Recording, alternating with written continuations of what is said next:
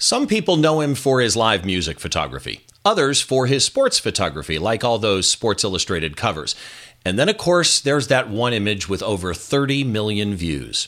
I've got a special guest for you today on Behind the Shot.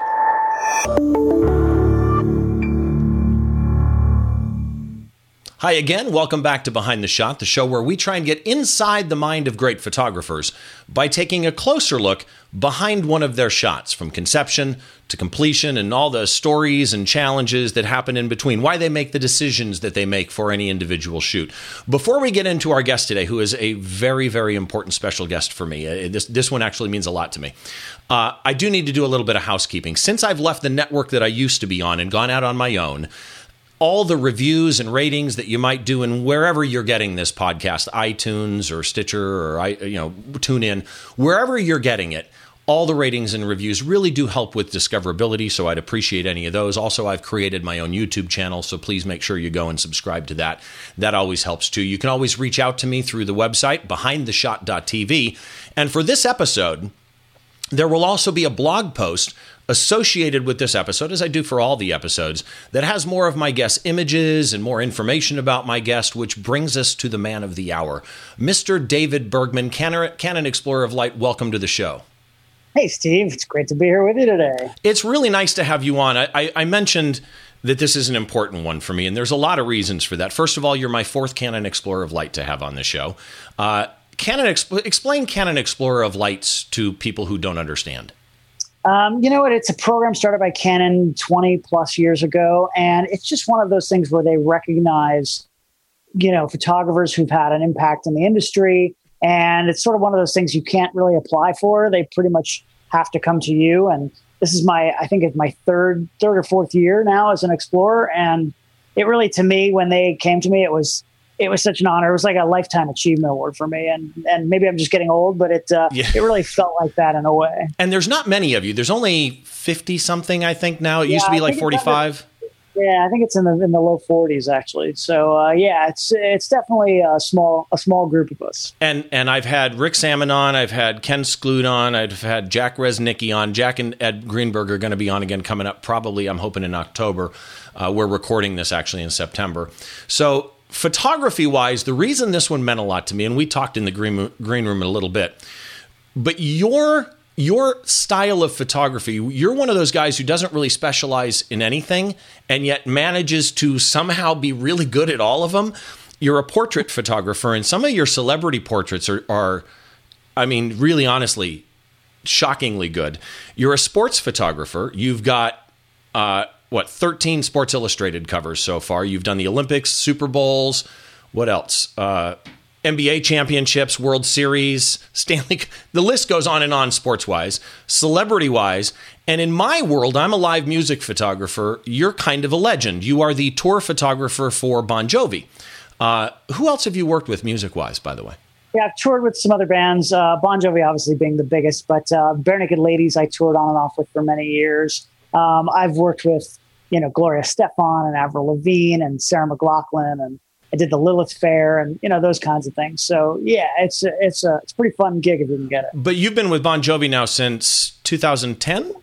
10, yeah, it's been eight years now. And it's solid. I mean, every show he does, you're there.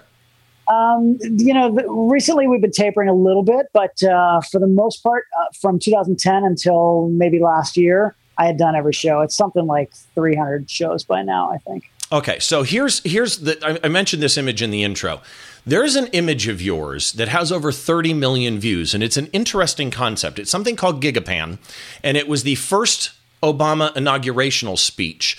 And I will have a link for this, by the way, in the blog post. So go to behindtheshot.tv and find David's episode. And seriously, you got to see this thing. Explain Gigapan and explain how you ended up doing that so gigapan itself is a brand name but uh, basically what it is it's a gigapixel image. So it's a very high resolution picture and it's made by you know how you can already take two overlapping images and stitch them together? Well the gigapan hardware is a is a robotic camera mount you can put your camera into and that will allow you it sort of um, uh, helps you with the movement of the camera so it's more consistent and it allows you to actually shoot hundreds or thousands if you want of photos and uh, overlapping photos and then stitch those together. So the Obama one, I literally had never used uh, the GigaPan before. It was a brand new system at the time. This was way back in 2009. And I was covering the inauguration, and I, I knew I wanted to do something else a little bit different than what everybody else was doing. And I researched as much as I could, and I, I called up the GigaPan people and I said, "Hey, you know, I've seen this used uh, for landscapes. Has it ever been used where there are people? Because I'm doing the inauguration. There's going to be a lot of people." And they were like, "Nope, not really." But you know, we'll send you a loaner if you want to try it out. I was like, "Yeah, sure, why not?"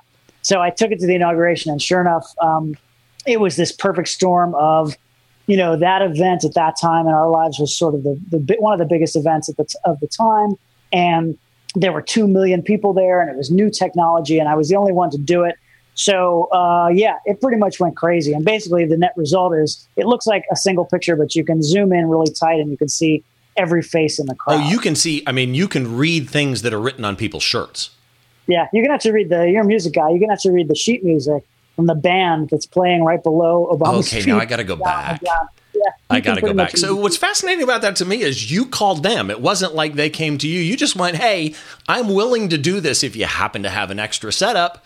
And they went, "Sure." Yeah. You know, it's something I've always done, and this was a perfect example of it. Is um, and I, I've talked about this a lot, but basically, when I'm going to cover something, I need to have a reason to be there, right? There are, I knew there were going to be 500 of the world's best photographers there and I'm not going to be able to compete with those guys. I'm not a Washington insider. I've never shot an inauguration before. I knew, you know, and even the position I was assigned was on the the wrong side of the president. I was going to have, you know, the back of his head when he held up his hand to do the um, the to do the inaugural. So um, that's the picture everybody says they want. So I had to make something different, and and I thought about it a lot. And I said, what's the the next most important thing? The first being obviously that it was the first African American president in this country's history that was a big story. But the next part of that story is that there were going to be two million people there. I mean, that's an insane. I've been to a lot of big events. I've never seen two million people in yeah, one. Yeah, kind of blows a concert out of the water.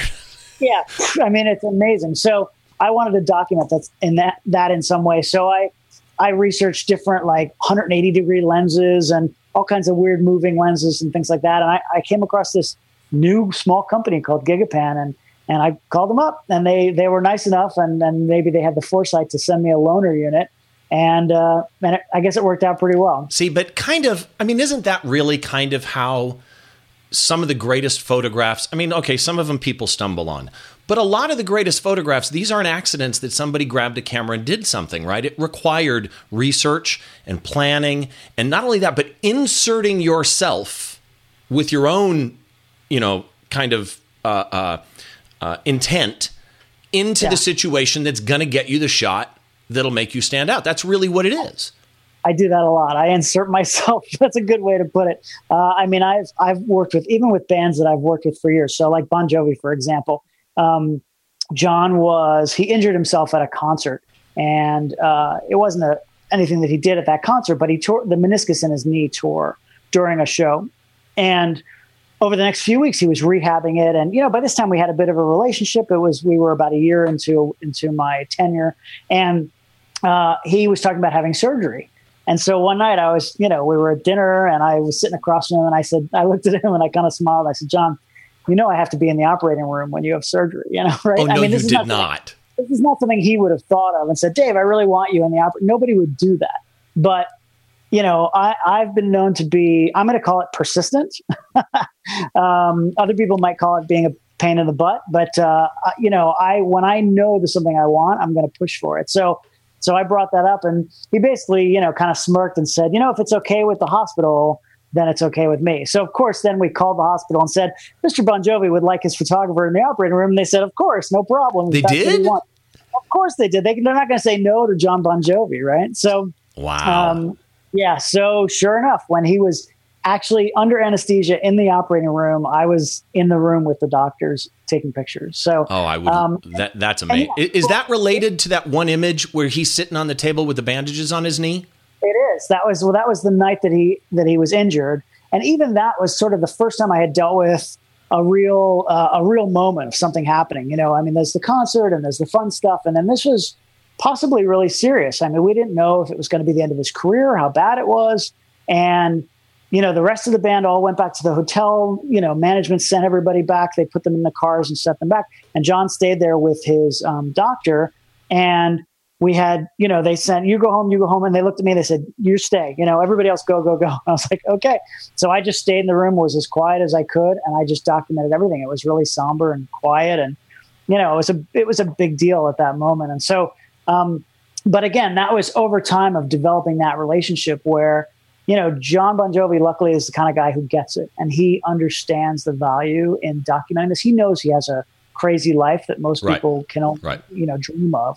And so to document that, and and even the pictures, he, he, when he was in the hospital, one of the nurses asked, "What are you going to do with all these pictures?" And he said, "Ah, they'll do a book after I'm dead." You know, he he really never thought they would be published, but he was smart enough to know you just shoot them. And then he told me later, he said, when we actually did a photo book, a coffee table book, and I convinced him to let us use those pictures. When he came around, he said, "You know what? If it inspires one kid to work through the pain, and you know, by seeing me do it, and then come out the other end stronger and better for it, then it's worth it." That's So he yeah, that's really- somebody who gets it. He gets it. You know, that's so- a dream client. your work, you've been published in Name Magazine here, literally. Yeah. Rolling Yeah. Stone, Time, Newsweek, USA Today, People. I'm reading off a list here because I wrote them all down. There's too many. Kerrang, People, New York Times.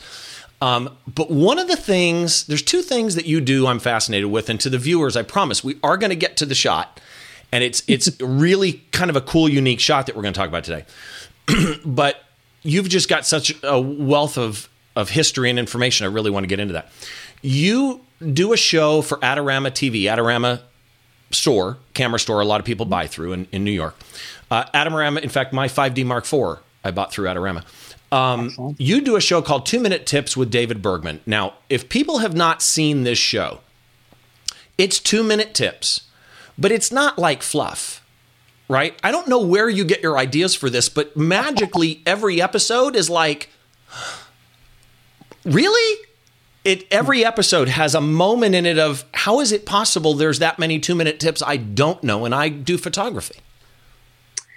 Yeah, it- it's been really fun doing this show. I just started it. Uh, gosh, it's been about two and a half years now, but there's one every week. So yeah, it's been 130, 100. I think we just shot number 140 or something like that. So um, yeah, I mean, I guess when I started, I thought oh, I'll do this for a year or so. It'll be a fun thing to do, and I'm still going. And yeah, sometimes I have to really sit down and and and rack my brain a little bit, but. You know what? Photography is one of those things where we're always learning. All of us are always Right. learning. I mean, I, I, I watch videos. I learn new things all the time as well. So, um, what I want that show to be, and I think I'm successful some of the time, is just those little tips that help out, right? Like one of my favorite things is like, you know, when you take your lens cap off and you take the, the, the body cap and the back cap on the lens and you screw them together and they fit perfectly together. And then you can throw them in your bag so you don't get dust in your sensor when you put them back on, right? Right. If you throw a loose cap. So those kinds of little things that maybe even somebody who's been shooting for a while just never thought of. And actually, one of my greatest moments was I did this live at uh, Photo Plus Expo. I think it was last year. And I did this live two minute tips. I did top 20 two minute tips live on stage, which was a bit crazy. I had 40 minutes to do 20 two minute tips. And um, uh, when I talked about that one about the cap, a guy in the third row, I'm looking straight at him and he and, and I did that and he goes like this. He goes, and I was like, that's the reaction I wanted. Like somebody just go, why didn't I think Well, of that? That makes sense. It's that thing where you know you only you only know to teach yourself what you need at the moment. Right. And there's a Right. ton of things that you don't come across yet. And why wait to learn them until you realize, oops, I had a gunk inside the lid and put it over my sensor? Um, Yeah. Let's talk real quick about your. long- I guess I've been doing this long enough that you come across a lot of those over the years. Exactly. So you you are affiliated with a lot of people: Apple, Canon, Best Buy, Columbia University. You've spoken for all of them. You're a Canon Explorer of Light. We mentioned Red River Pro, uh, Adorama Pix Ambassador. Makes sense. Think Tank Photo Design Board. Thank you. Nothing but Think Tank sitting here to my right. Um, it. I wear a belt. I yeah, long story. Uh, charter Right. member of the Apple Aperture Advisory Board. So I have to bring up before we bring up the shot. Then we'll get into it. I listened to you on another friend of mine does a, a music photography specific podcast called How to Become a Rock Star Photographer. Matthias Hombauer out of Austria, a great guy, good music photographer too. But on his show, you mentioned which was a program I loved, but I did move. You still use Aperture? So, uh, up until literally about a month ago, I was still using Aperture exclusively. It still works, right? I'm Works using fine. whatever it is, High Sierra. I love that program, not just because I was involved in it in the early stages, but I just found it to be, other than the camera manufacturers' softwares, which which literally is the best raw conversion, not always the greatest user interface, but the greatest raw conversions because it's made by the camera manufacturers. Other than that, I find it to be the best raw converter, the best uh, program for. It's got everything I need in it. I've used it for years. I love it. Yes, I I was kind of holding on till you know they pried out of my cold dead hands. However, Uh oh. I do. I mean, I know the writing is on the wall, so I I kind of felt like it was time to start moving away from the mothership. And uh, I've been using Capture One for the last month or so. Phase One's program. Um, I like it. It's, it's you know I'm still learning it. I'm not as fast with it as I am with Aperture. Um, I'm trying not to, you know, use the crutch of going back into Aperture when I get frustrated. So I'm forcing myself to use it, um, and I really like it. I mean, it's, it's as close to Aperture as I've seen. Um, honestly, I'm not a big Lightroom fan. I mean, I, of course, I have Photoshop. I use Photoshop, you know, for whenever I need to. But the more I can do in my raw conversion software, the better. And so, um, uh, yeah. So I, I am I am still holding on. You're, hope you're echoing what so many like. I use Lightroom when I move from Aperture. I move to Lightroom, and I'm I'm what I call a reluctant Lightroom user, to the point where are. I have gone. I use uh, Photo Mechanic for culling because it's so freaking quick. Yes, And, I do. and if I could do it at all in Photo Mechanic to the level that I really want, I would because So, uh, I used really Photo Mechanic when I was a newspaper photographer in the early '90s, like version one or whatever that was. So I, I even using Capture One, Aperture, whatever it is, the only files I'm bringing into those programs are my final edits, the final images that I have to tone. I don't bring thousands of photos in there. I'll bring 30 or 40 in, and that's it. and you that's- that's in Photo Mechanic. You said. in Photo Mechanic, all Photo Mechanic. Yeah, Yeah. I probably spend more time in Photo Mechanic than I do in any other program. Absolutely. Yeah, a, a couple friends of mine have moved to Capture One and keep saying you need to try it. You need to try it. Well, I'm so frustrated with Lightroom right now that it it could happen anytime. So to the viewers, No, love- thank I- you. Just let me just let me get this out there. I mean, I, I do love Adobe. Adobe as a company, they make some great stuff, and Photoshop obviously is the industry standard. I use it. Lightroom, you know, I've never had to use it full time, but you know, everybody I know who uses it just isn't happy. I, hopefully, they'll redesign it one day and it'll move faster. And, and That's my you know, hope because you brought up a good point. Photoshop's a great program still. Premiere, Yeah. great program. Uh, Yep. I love Camera Raw. Camera Raw as an interface is fantastic. Absolutely. Absolutely. It's just the wrapper is really what's Yeah. wrong for me. Um, So to the viewers again, thank you, but I'm I'm I'm geeking out here. Uh, let's get into this image because this image, when I when I was going to have you on, my original thought was it's David Bergman. I, I need to do. I'm a music photographer. I need to do a Bon Jovi shot. But then I thought, you know, no, that's predictable. Let's go some other way. And this particular image that we're going to bring up, um, to me, really kind of accentuates a mixture of everything. It's got a rock star type feel to it. It's a portrait. It's a it's a commercial shot, but it's all the things that make kind of kind of photography cool. You know what I mean? So this image, which is uh, a girl in a, for those that are listening, we have an audio feed and a video feed. Listening on, on audio, it's, it's a girl laying on her back in a swimming pool with her hands behind her head, looking straight at the camera. Uh, her bathing suit is an American flag. There's an American flag reflecting in her goggles. And there's so much about this shot that I love. It- this was not one of your Olympic shots, right? This is an ad campaign shot. Nope. This was uh, this was actually the release of the Canon Pro 1000 printer, and they had actually a really cool event. They brought in myself, uh, Joel Grimes, and Lindsay Adler in New York City to a studio space. But it wasn't even a studio space; it was like a big warehouse, and they gave us each like a subdivided section, and we basically created pictures for two days. We had ten different shoots to do, and then the end of the second day, they had a public event where people came in. They got to watch us shoot. They got to shoot some stuff themselves, and they were making prints with the new printer and then hanging them up like an art gallery. So we had, so it was cool because each of us obviously we have our own unique style. So Lindsay did her thing that she's known for. Joel did his look, and I did all athletes. So I had we had casted a bunch of athletes, and I did a basketball player and I did a, a, football player, and and this was the swimmer. So you the, did the this at a live event. This was at a live event. Uh, that particular shoot was not during the during the, the public event, but uh, but this was all done. We literally had two days to do ten unique commercial portraits, and it was it was a bit of uh, a bit grueling. So they had to they had to yell at us to keep on schedule as we were going along. So let let's for the for the tech geeks out there, because there's always somebody that wants to know EXIF data, even though they can't literally replicate it. It's a starting point for them, right? It's it's a way for them to kind of reverse engineer how did he do this. Um, manual exposure, uh, one one twenty fifth of a second, f five six. ISO 125 at 140 millimeter. And the 140 millimeter, when I saw that, made me go, huh? Because you're shooting, it looks like straight, she's in water. She's not standing up, right? Unless you could get water to stick against a wall. She's laying down. You're awesome. over her somehow far enough away to shoot at 140 millimeters? Yeah. So the way we did this was first of all, the funniest part of this was again, I show up and they think, you know, all the we had stylists and art directors and casting people and and I and everybody's pretty simple for the most part. And I come in and I go, All right, well, I've got a swimmer, so we gotta get some water in here. Oh, you had not were- planned that in advance? this was not planned. No, this was maybe you know the first morning when I sort of looked through everything and said, you know, because I mean, I was going to do maybe a portrait up against a wall or something else like that, and I said, you know what, I got to have water. So I sent out one of the prop people to buy a kiddie pool, one of those little blow up kiddie pools, and we're in a space that you know we don't really want to get water everywhere. And so, um, so we brought, they actually brought in a blow up kiddie pool and we filled it with water. We had to like bring buckets of water from the sink to fill up this thing as best we could. This was like, I mean, if you saw the how we made this happen, you would say this guy has no idea what he's doing. But all that matters, I guess, is the picture at the end of the day. So, um, and then yeah, to, I knew I wanted to shoot down. So to get up over her, I got the tallest ladder we had, which was like a 12 foot. It was a very very high ladder.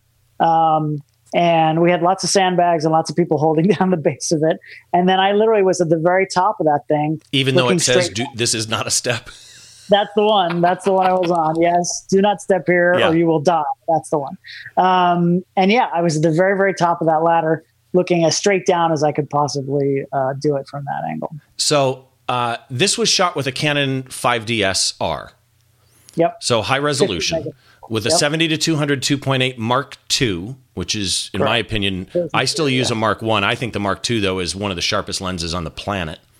Yeah. Uh, And this again, as you said, this was for the imagePROGRAF Pro 1000 ad campaign. Yep. One of the questions I had actually was, was this your original concept? And clearly not. But since you're shooting this at a Canon thing before the public event, but it's going to be used as an ad campaign, this is where it gets interesting to me. Not doing commercial photography myself. Is there is there an art director from Canon standing there going, "No, I don't want that"? Giving input at all or is it literally David, do what you want, run with it? Yeah, it was the latter. I mean, that the reason they brought in Lindsay, Joel, and me was because they wanted us to do our thing. So, I mean, we had had some conversations ahead of time. Obviously, these things don't just come together last second. So, we had had co- many conversations on the phone and over email, and so you know, just deciding what sports we I wanted to do, and you know, because they had to cast models and and all of that, and they would send me sending me pictures of the models and to make decisions on casting and. Um, so there were discussions ahead of time, but when I got there, it really was up to me. And actually, funny aside is one of the other ones I wanted to do was a golfer. And again, you know, originally I thought, oh, I'll just have her, you know, sort of hold the club over her, you know, shoulders like a baseball bat or something, and we'll just do something fun. And then I got there, I said, I got to make this better than that. It's that's too boring. So I said, let's have her like hitting out of a sand trap with dirt flying. and they this was they couldn't believe it. And and i just you know again like we were talking before i just pushed and i pushed you know they, they there was resistance at first. We're indoors. We're in a space. There are other photographers shooting. There's there are printers all over that they're setting up. And these are they hadn't been released yet. These are brand new pro 1000 printers. And i said let's bring some dirt in. So we sort of built this turf and had a little pile of dirt that we put behind her and then this this poor girl very sweet golfer, and she really does play golf, had to swing into this, you know, unnaturally hard dirt and I wanted it flying up and I had to get the ball popping out. I mean, when you're shooting go- actual real golf and somebody's hitting out of a trap, that's what you want. You want the sand flying and the ball right, right there. So, so she would hit this thing and the dirt would go flying everywhere.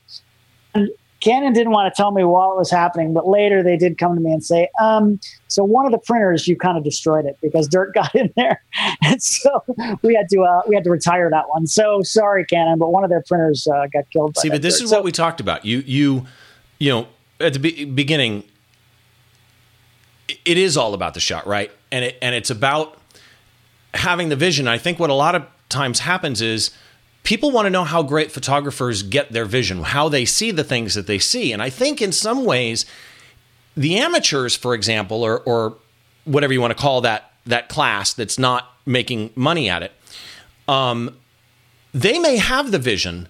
They just don't have the confidence to go out and say, "No, I want to do this." And so that's a key distinction here. Is you've got to you've got if you have the vision, you got to say it, and you may try it and it may fail but that's okay if you tried it. But you did you did some other interesting things on this. So five six, one twenty fifth of a second, 140 millimeters. I get the 140 millimeters now, and it helped blur the back of that pool. Uh, but five six, you wanted enough of her. I'm guessing you didn't just want eyes and nose blurry. You wanted enough of the the depth of the face. Yeah, I think two eight would have been too risky, considering I was sort of hovering over her on a ladder that probably wasn't very stable, and you know, I, I had some concerns there about making sure because I don't want to have the perfect shot and then you know she's back focused on her ear or something. Right, so, right, right. Um, me enough depth so I don't have to worry about it too much. So, one of the things I said because this is a commercial shot. I don't know. Did they tell you that they're going to use this a certain way with text? Because one of the things I said to you in the green room, I noticed something. I may have said it after the green room. I even forget now. Um, there was something though that struck me about a lot of your work. You do a lot of tight crops in your work, and the crop on this to me is really a huge part of what makes this image. Right. The fact that the tip, the tips of her elbows are cropped off, the top of her head is cropped off, where she's where she's cropped on the chest, that that makes that window for me to look through. You do that a lot. Is that conscious or is it just kind of what you see in your head? I mean, cropping in general is very conscious with me. Sometimes it's in post, sometimes it's during the shoot. Um, but I am really aware of the crop. I'll spend, you know, minutes and, you know, just going like this, like this, like this, like this, you know, an inch this way, an inch one. that way. Yeah, totally. And it, and it makes a difference, right? If you really take the time to look at it, I think, oh, a half an inch isn't going to make a difference, but it does. Where where it moves your eye really makes a difference. Um, I think cropping in general probably comes from my days as a newspaper photographer in the '90s. I worked at the Miami Herald, and for the most part, you know, you've got a two column hole or a three column hole in the paper. You're not doing these grand designs like a Sports Illustrated opening spread.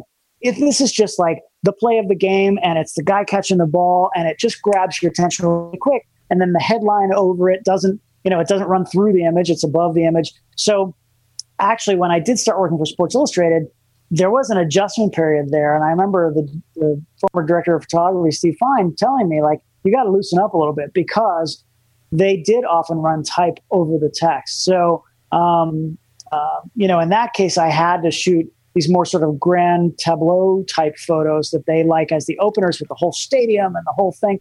But when I'm, you know, given my own left to my own devices, I think, and in this case, also the eyes were really important because I knew we were going to do that reflection. So uh, I think if you're too loose, then you don't you don't go right to that reflection because that's really was the most important part of that photo. Well, and there's me. another so thing actually about this that's common to your shots. Um, a lot of your shots have symmetry to them right? You're mm-hmm. you don't. You're one of the few live music photographers and and I find myself try to do it and it comes out looking like I don't understand composition. I go I tend to go rule of thirds. You're one of the few live music photographers, for example, that has the ability to to uh, center a subject in a frame and just have the symmetry of it work. And a lot of your work is that way. I've, I've got a, an image in here queued up. I'm just going to bring up, even though it's not it, the one of, of Bon Jovi walking down the stairs. Um, that's a great example of, of symmetry. The Steven Tyler shot of Steven Tyler at, at the table is another one where his head is is centered. He's coming offside. The Drew Carey one with Drew Carey in the middle at a craps table, which I think is at Luxor. I think I saw in the in, in the it title is. of that That's show. good call. Good call. Um, yeah. You know, I just pulled up the Torino shot of the bobsled, which is oh, I love the color of that image, and then the runner over the New York City skyline, dead centered. You seem to do that an awful lot, and it really works for you when when you are doing a shot like the one we're talking about today, and you're thinking of your composition. You said that you knew that you were going to do the reflection. Was that reflection live or in post? Oh yeah, that is all live. How did you do that's that? what took us the long.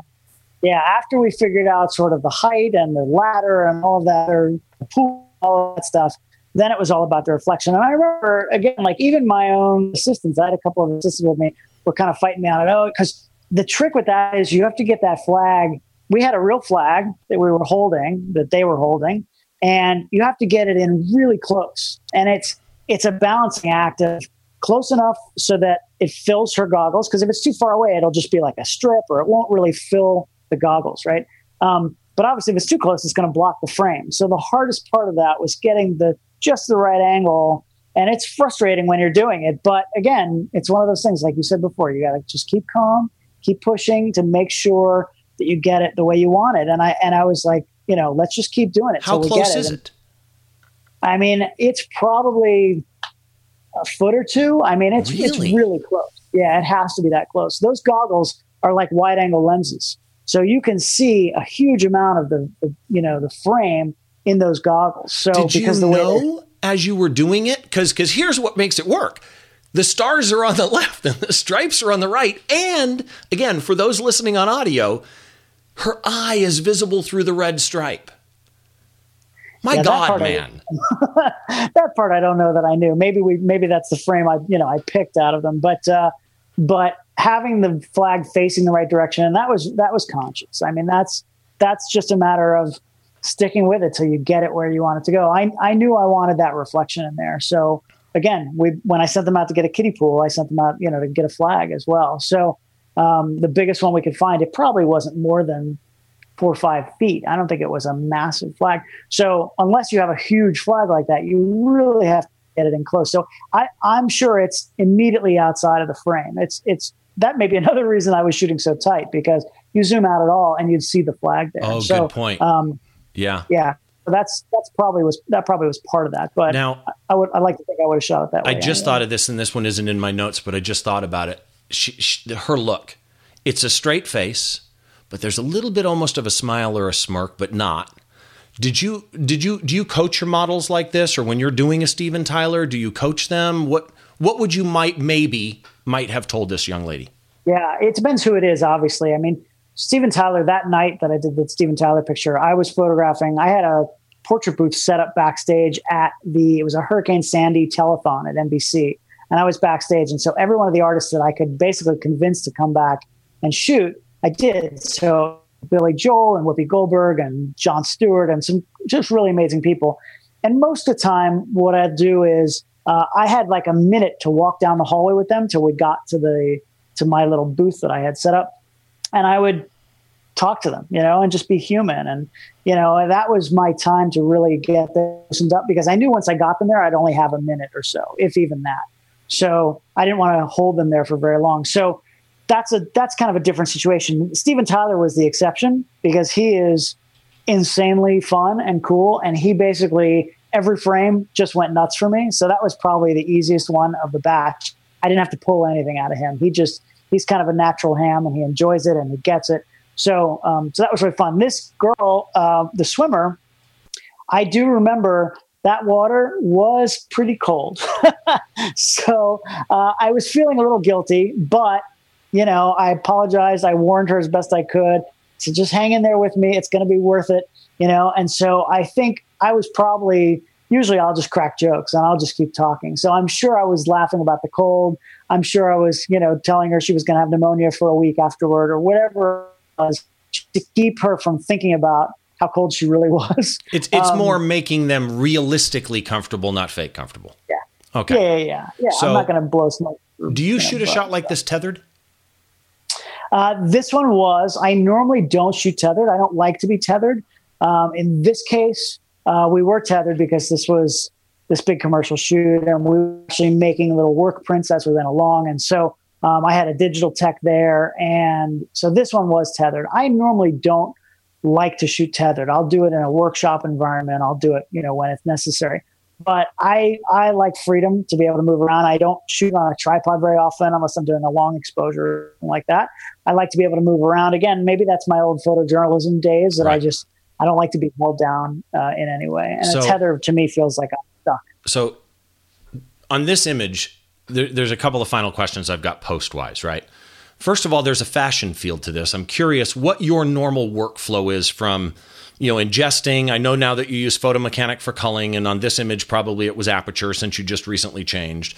But uh-huh. forgetting the specifics so much, do you do on a shot like this do you go in like a fashion photographer and, and do some skin patching and smoothing and and what's your workflow so you come in let's say with you know 800 images from a show 4000 images from a show do, are you using star ratings to cull it down how long does that take you to cull down to your picks how long do you spend yeah. editing an image so there's a few questions in there but i but obviously it depends on the shoot so i'll give you the extreme example is a concert, right? I'm I'm a pretty heavy shooter. I shoot concerts like I shoot sports, where I lay on the motor drive. I shoot a lot of frames. You know, when the artist runs across the stage, I shoot a burst at you know however many frames a second I can get. So, um, so I may have, and I set up remote cameras. I do all kinds of things. I have a lot of frames. the end of a typical Bon, jo- bon Jovi show, I might have three or four thousand images from handheld cameras, and then another two thousand from a remote. Wow! So um, yeah, it's it. The, the toughest part of that job is the stuff people don't see, and that's I'm basically shooting until the artist goes to bed. Right. So you know, after the show, maybe there's a dinner afterward, and then you know everybody stays up and talks for a bit, and then at 1 a.m. or 2 a.m. they go to bed. Then I start editing.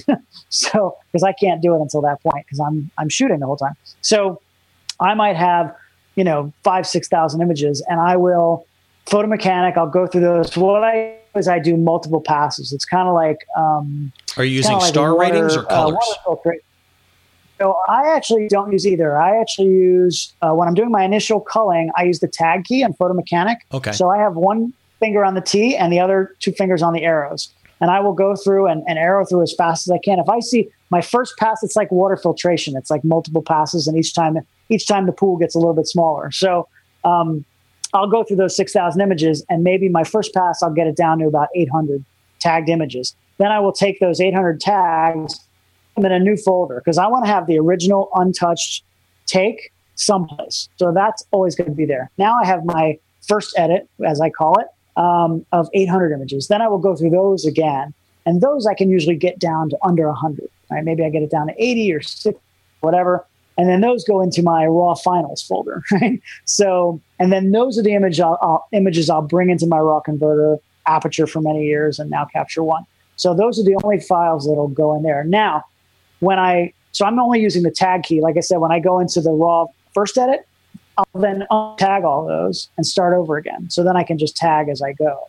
Um, the advantage of that, I think, is that I will always have access to that raw finals and raw first edit. When I go back, if I you know, get this happens all the time. An artist might say, "Oh, we need a picture for this ad or whatever from that particular show or whatever it is." I don't want to go through the whole editing. Right. So I can just go to my raw finals, or if I have to expand that, I can go to my first edit and see a bigger take. And I know all of those pictures are decent, but they're not the whole entire take, which I still always keep. So anyway, then I'll bring those in. Then I do use the star ratings inside Aperture and now Capture One.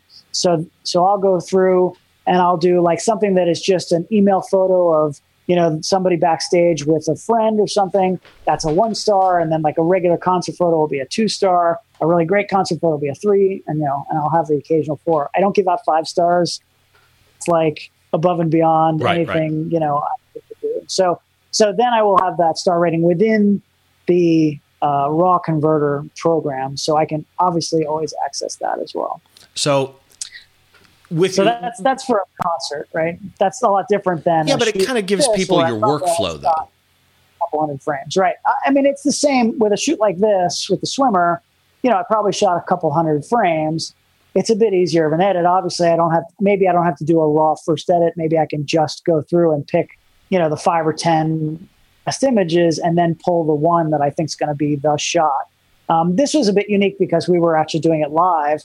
So we had to produce that file on site so that they could start printing it to hang up in the gallery. Wow. Now, the version you're looking at, the version you're looking at, I went back and I redid it myself. I took my time on my calibrated monitor and I was able to really work on it a little more closely. As far as retouching and things, I, you know, an image like this, maybe a little bit more retouching than a typical image. A concert photo, I don't do any retouching. There's, there's none necessary. And it's just, it's just not something that's appropriate in that kind of, you know, a, a journalistic photo or a concert or a sports photo. There's really no skin retouching or anything like that. Right. Um, a picture like this, maybe here and there. Um, you know, I'm not. It's not something I do very often. Actually, this picture it always kind of bothered me a little bit because we had a um, a swim cap on her for a while, and then she took it off at the end, and you can actually see the lines in her forehead from that skin cap. If we had had more time, yeah, look closely, you can see them there. A little bit more time um, to have that sort of worn wear off of her, I would have been a little happier. I probably could have retouched that, but I just thought it was it's part of what what was there. See, So I- to me, I didn't th- this image, that that image is everything I would want out of an image, right? It's got all, it's got all those little details, like we talked about when we talked about the two minute tips. It's got all the little the little details here and there that elevate it to that next level. You've got so much experience with the two minute tips. I'm curious if you were to give to an aspiring photographer of any genre, right? Photojournalism, portraiture, whatever. What's your number one photo tip? You got a catalog to pull from. That's a tough one. That's like picking from your children. Um, you know what? This is going to sound weird, but but uh, honestly, if I was just getting into this business, look, you're always going to be, as we said before, you're always going to be improving as a photographer. You're always going to learn new techniques. You're always going to. There's plenty of YouTube videos out there. There's all kinds of things you can learn. Honestly, if you want to make a living in this business, then you need to know how to run a business. I, I wish I had taken more business classes when I was just starting out. I mean, I've had to learn it as I go, and it's been a struggle at times. But you know, I, I've gotten better at it. But but I think it's easier to be a great business person and an average photographer than a great photographer and a bad business person. So you know, look, this these this Canon campaign that doesn't come unless I know how to do business with them, right? So um, doesn't matter how good a photographer you are. If you don't know how to if you can't afford to go out and take pictures then you're never going to make a living. Now of course i'm talking about people who actually want to make a living. Just as a you know amateur photographer if it's a hobby or something then that's great. Don't worry about it. But but you know it's tough to make a living as a photographer as as you know Yeah. so being able to run a business and really treat it like a business and knowing what it costs you to walk out of the house and be able to turn down jobs because they just don't pay enough or you know it's they want it for free is i think the most important thing you can do as an aspiring professional photographer Good tip. So, to the viewers, there will be a blog post associated with this episode. And in it, I will have links to David's Adorama TV show, the, the two minute uh, tips with David Bergman. And then I'll also have links to something else. You do live music photography workshops. I wish. I actually looked them up a while ago. Um, I, I, ah, I can only imagine. Uh, if you're interested in live music photography, this is the guy probably that you want to learn from. So I will have links to that. I will also have links to to all of your website and social media stuff. What's your website so that everybody knows if you want to give it out and spell it for them? Sure. Yeah. My, my primary website is just my name, davidbergman.net. So unfortunately, I'm a .net. The David Bergman who has the .com is a realtor in San Francisco, and we we email each other every once in a while. But uh, but I'm a davidbergman.net, and I'm pretty easy to find. If you Google me, I show up on. Yeah, you show searches. you would show up really quick on Facebook. It's David Bergman Photo. David Bergman Photo on Facebook. Twitter and Instagram David are Bergman. the same. Yep, just David Bergman. Just David Bergman. And, and then yep. I'm going to throw up on screen over you right now. If people are interested, there's the link for workshops, which is shootfromthepit.com, and also the yep. two minute tips one as well. I can't say thank you enough. This has been an absolute joy. I'm so glad you came by, and and I'm hoping that someday, because I do live music photography, I kind of almost try to avoid it on the show, doing it too often because I don't want people to think I'm going, you know, oh, it's a live music photography podcast. It's really general photography. But I would love to have you on to talk about one of your your Bon Jovi shots at some point in time. I would, I would love to do it. I mean, Steve, you've got one of the best radio voices I've ever heard, so I could just listen, listen to you talk all day long. Thank so you very much. 40 awesome. years, in, in fact, uh, the radio station I'm at right now, 31 years next month. Uh, I've been on radio it. for 40 I years. It. I love it. Thank you very much. That means a lot. Yeah, uh, man. So, to everybody, again, make sure that you check out David Bergman. All the website stuff will be on the all his website and social media contacts. Give him some love, follow him. Uh, check out his workshops, and and I can't stress it enough. Seriously, the two minute tips on Adorama TV. Really, really go back in the back catalog. Don't just watch the new ones. Go back and watch them. Again, I'm Steve Brazill, your host. You can find me at my normal website, which is uh, uh, stevebrazill.com. You can find me at uh, I think I've got the right one up here. Yeah, stevebrazill.com and behindtheshot.tv. You can find me on Facebook. It's Steve Brazill Photography. And then, same as David, Instagram and Twitter are the same. It's just Steve Brazill. Again, thank you for watching. Make sure that you subscribe. If you are going to subscribe to Behind the Shot and you search for it in your podcast catching app, be sure to grab the new feeds. There's both an audio and video, and it mentions my name. The old network feed is in there, but it won't get any new shows. So make sure you grab the right one. Other than that, thanks again for watching. This is Behind the Shot. We'll see you next time.